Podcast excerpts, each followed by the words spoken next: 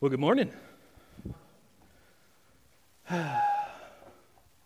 It's good to be home.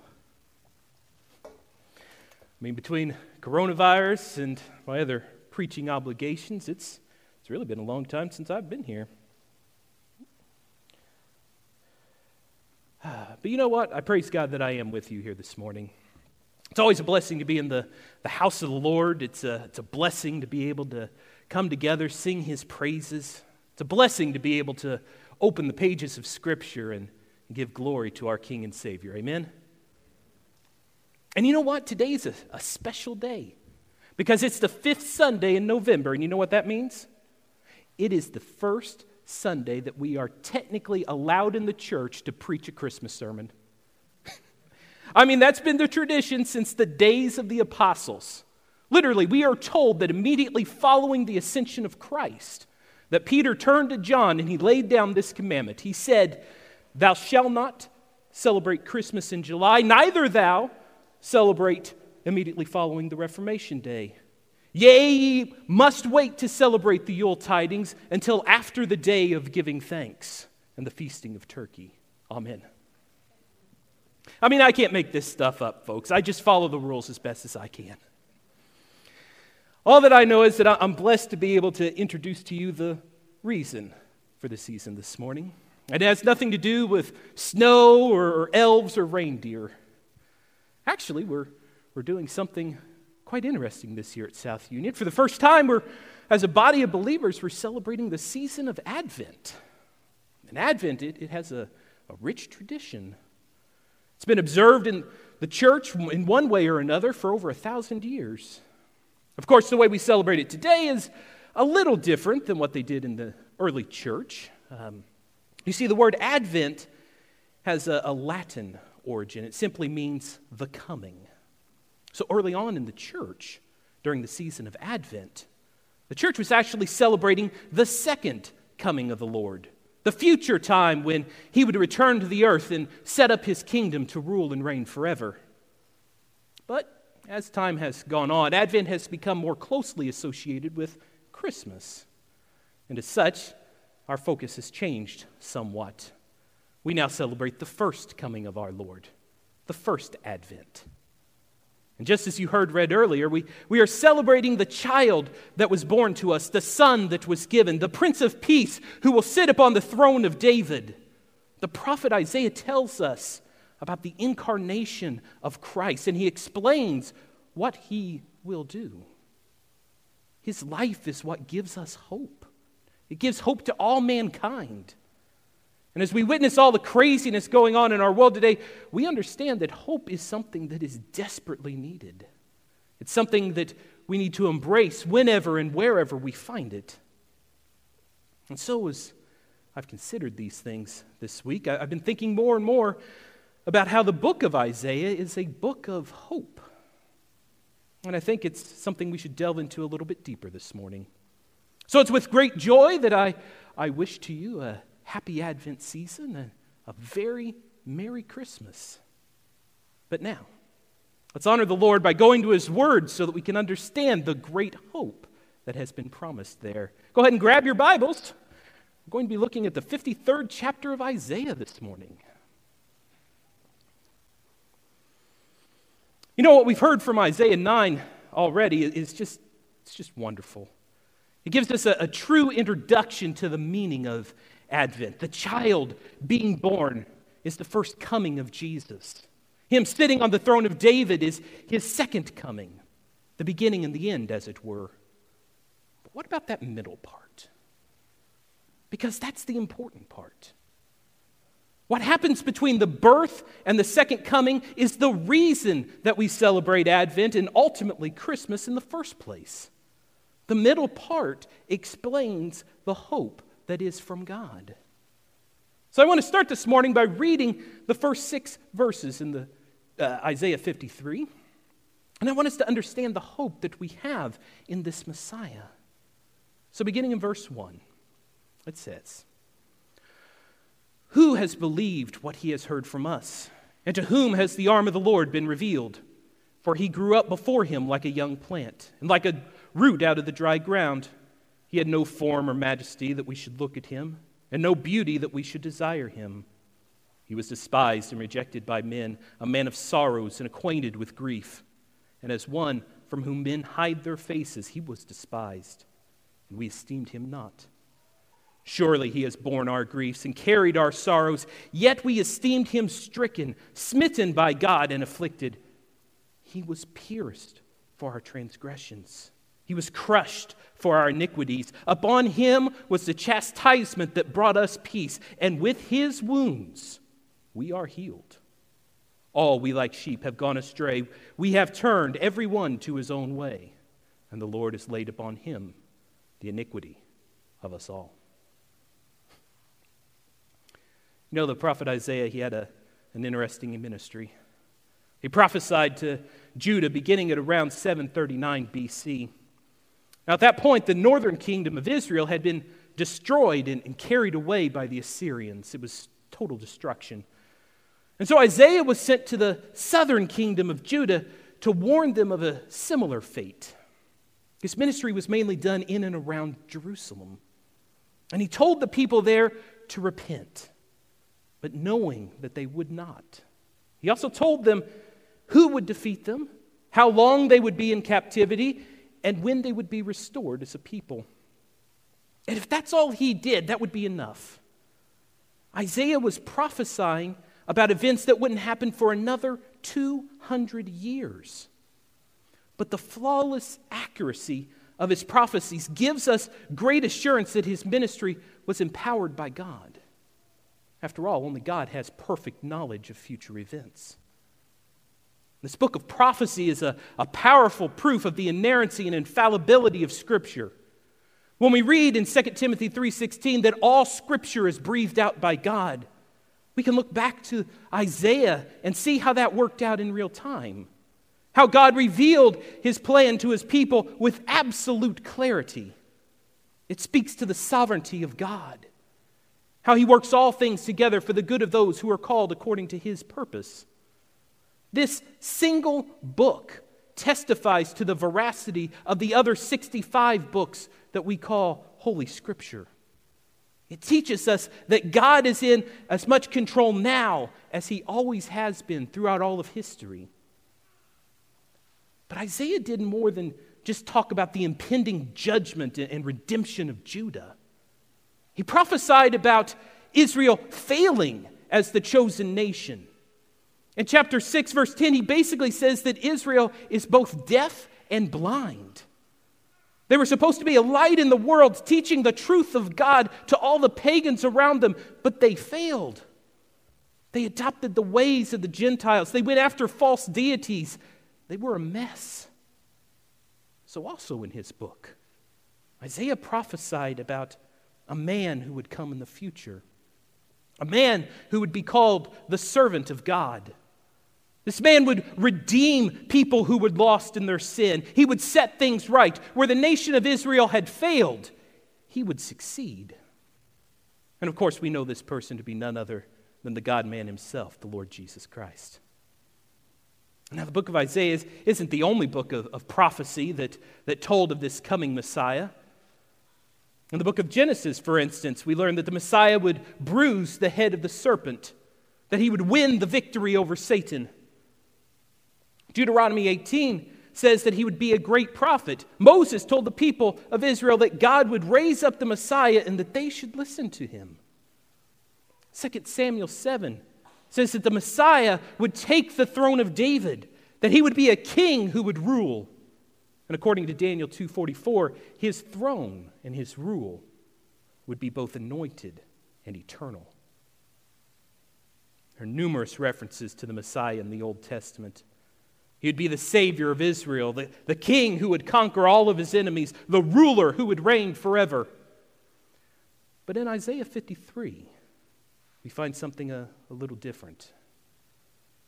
Here we find the Messiah, the, the servant of God, but he isn't conquering, he's suffering. But here's where we discover the true work of the Messiah. It's here that God reveals the plan of salvation that has existed since eternity past. So let's look at these verses uh, uh, in a little closer detail and, figure out the purpose for all this. Verse 2 it says that this servant grew up before God like a young plant, like a root out of the dry ground, that he had no majesty that we should look at him, and no beauty that we should desire him. I mean, that's a, an interesting description of Jesus, isn't it? Think about this. Where was Jesus born? In a manger, right? He was born in the dark, surrounded by a bunch of farm animals. There's no pomp and circumstance here. The, the kings of the world were not eagerly lined up waiting so they could bow down before him. No, not at all. Jesus, the King of Kings, was born almost in secret, only surrounded by his parents, a, a few shepherds, and a, several farm animals. Certainly, no one would think that a child born under those conditions would amount to anything. Further, do you remember what his father, or his earthly father Joseph, did for a living? He was a carpenter. Both he and Mary had the, the right bloodline so Jesus could legally inherit the throne of David, but they were poor, and he was a laborer. They didn't live as royals. That's the dry ground that Isaiah is talking about here. You see, if you, if you plant a, a tree and it grows with its root exposed, if that soil is dry and it's not fertile, then generally the, the plant doesn't prosper. It typically doesn't amount to anything, it just wilts and dies. I know I have several trees in my yard that have done just that. But you see that what Isaiah is saying here is that no one would have expected Jesus to be the Messiah given his humble origins. He certainly wasn't born into a privileged lifestyle, yet God prospered his faithful servant in just the way that he had intended. We find in verse 3 that Messiah was despised and rejected by men. Now, we really don't think about Jesus in that way, do we? When we read the Gospels, we see thousands of people following him around. And it's easy for us to see that or think that everyone just loved him. They did nothing but cheer him on while he walked on this earth. But that isn't quite true. Sure, he had crowds that accompanied him everywhere, but why was that? Because he was healing all the sick. He was casting out all the demons. On two separate occasions, he fed thousands of people with a couple loaves of bread and a few fish. The crowds didn't love him for who he is and what he taught. They loved him because he was meeting their immediate physical needs. And that's a different thing. In John 6, after Jesus described his supernatural origins, saying that he had been sent from the Father and that only those who believe in him would inherit inter- eternal life, what did most of his disciples do? It tells us in verse 66, it says that many of his disciples turned back and they no longer followed him. The Bible says that his teaching was too hard for them. They didn't trust in him, they didn't believe in him, so they left him. And the nation of Israel as a whole did the same thing. The Pharisees, the Sadducees, the Herodians, those three political groups hated one another. They didn't agree on anything. But yet they came together in their common hatred for Jesus. They all sought his death. And according to the plan of God, their desires were realized. Jesus would indeed die for the nation, just as was prophesied by the high priest in John 11 50.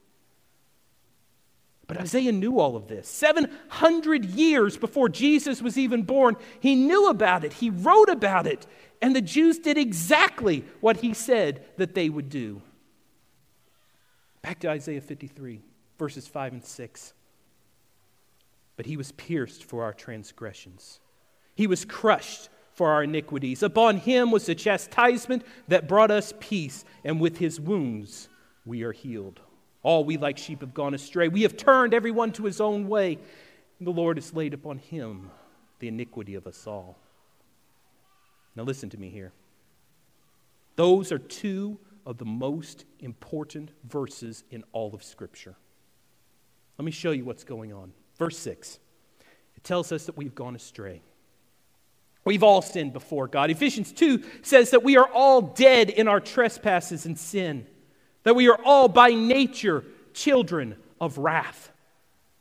But what did Christ do for us? The Bible says that he was pierced for our transgressions. This speaks of the atoning death of Jesus on the cross. This is his substitutionary atonement. He took the punishment that we deserve, that we all deserve, on himself. We couldn't bear the wrath of God, so he bears it in our place. But it gets more intense than that, it gets deeper. Because verse 5 says that he was crushed for our iniquities. I want you to stop for a moment and really internalize this. Do you know the difference between a transgression and iniquity? Both refer to sin, that's true, but they have slightly different connotations. A transgression is, is when you don't quite follow the law of God, when you go too far or not quite far enough. In the New Testament, the word that most often gets translated as sin is the word hamartia. It simply means to miss the mark. That's what sin is, and that's what transgressions are missing the mark. Sin happens when we do not perfectly follow the law of God, either by commission or by omission we mess things up. We, we fail. We fall short of the glory of God. Iniquity is more than that, though. Iniquity is that deep rooted desire to sin. It's premeditated sin. It's sin that is thought about and lusted over and desired. It's something that you know is wrong, something that you know violates the law of God, but you actively plan to do it anyway. You wantonly seek after the pleasures of the flesh instead of honoring your Father who is in heaven. It's defiant, open rebellion right in the face of God. And yet, despite this wicked state of iniquity that we find ourselves in, even after committing the types of sins that should rightly consign us all to the pit for all, the rest of eternity, he bears the wrath of God for us. The Bible says that with his wounds we are healed. And yes, there is an ultimate physical healing provided for us in the atonement, but the healing referred to here more directly speaks to the healing of our souls, the restoration of our relationship with the Father, the payment being made for sins. And Jesus does that. And we are told that he is crushed for it. Let's read the rest of Isaiah 53, and we'll see how this turns out. Starting here in verse 7. He was oppressed, and he was afflicted, yet opened not his mouth. Like a lamb that is led to the slaughter, like a sheep that is before its shearers is silent, so he opened not his mouth. By oppression and judgment he was taken away. And as for his generation, who considered that he was cut off and out of the land of the living, stricken for the transgressions of my people? And they made his grave with the wicked and with the rich man in his death. Although he had done no violence and there was no deceit in his mouth, yet it was the will of the Lord to crush him. He, was, he has put him to grief.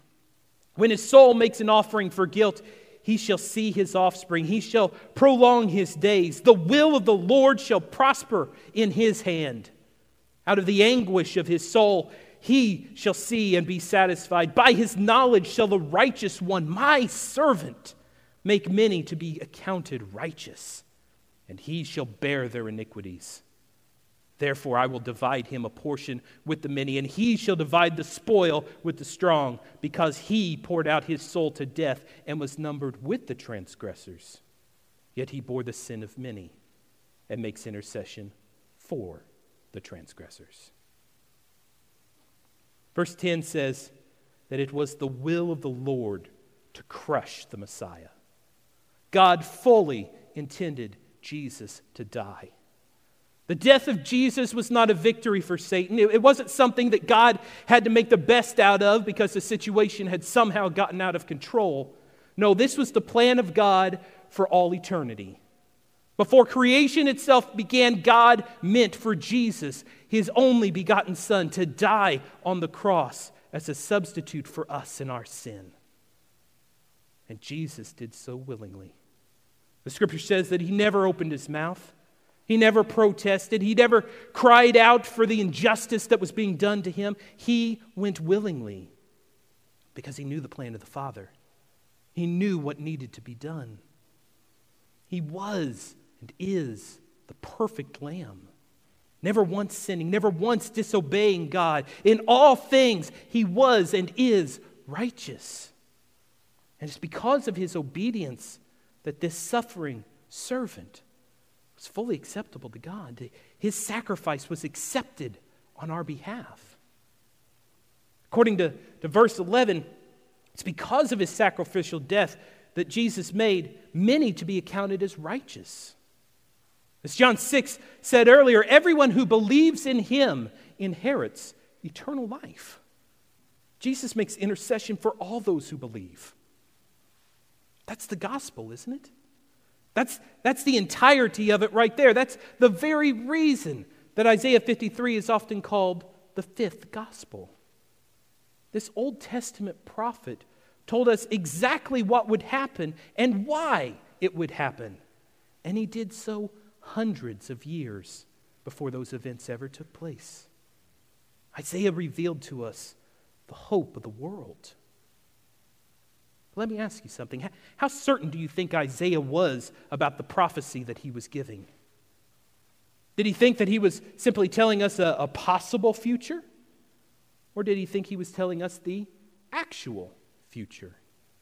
Real quick, let me show you this. In verse 2, it says that the servant of God, quote, grew up. Verse 3 says that he was despised and rejected. Verse 10 says that he, it was the will of the Lord to crush him. And verse 12 says that he bore the sins of many. Do you see a theme here? The way that Isaiah describes these events are as if they already took place in the past. It would be another 700 years before any of these events actually happened, but Isaiah refers to them as if they had already occurred. This is what's called the prophetic perfect tense. This is the prophet speaking of those events with such clarity that it's as if he were reading a history book. They were guaranteed to take place. And today we look back at, at, the, at those events and we see that everything that the prophet Isaiah spoke about the first advent of Christ has been perfectly fulfilled in the life of Jesus. The prophet was exactly right in every detail. And also, here's something do you know what else is spoken of in the prophetic perfect tense? Isaiah 60. The future earthly reign of Christ. As sure as his birth was to Isaiah, so was his suffering, and so was his future eternal reign. Folks, that's our hope right there. Isaiah lays it all out for us. From Isaiah 7, where we see that there was a promise of a virgin conceiving and bearing a son, calling his name Emmanuel. God is with us. To Isaiah 53, where we see the suffering servant giving his life to atone for sins. To Isaiah 60, where the king sits on his throne and rules forever. It's all there, it's all promised. We are assured of this great hope of salvation and eternal life. And as we begin to celebrate Advent, that's what you should be meditating on. That's what you should be praising God for every day. Jesus Christ is the hope of the world. It's only through him that we are made righteous, saved from the wrath of God. There is salvation in no one else, for there is no other name under heaven given among men by which we must be saved. Only in Jesus do we receive the promise of eternal life. Only He can make us righteous. This world may seem like a, a dark and scary place to live in sometimes. Set your eyes on the horizon, church. We have hope, true, undying hope, because God has sent His Son to save us Jesus of Nazareth, the Messiah, the Christ, the servant of God. He is our hope. And that's why Jesus is the reason for the season. Merry Christmas.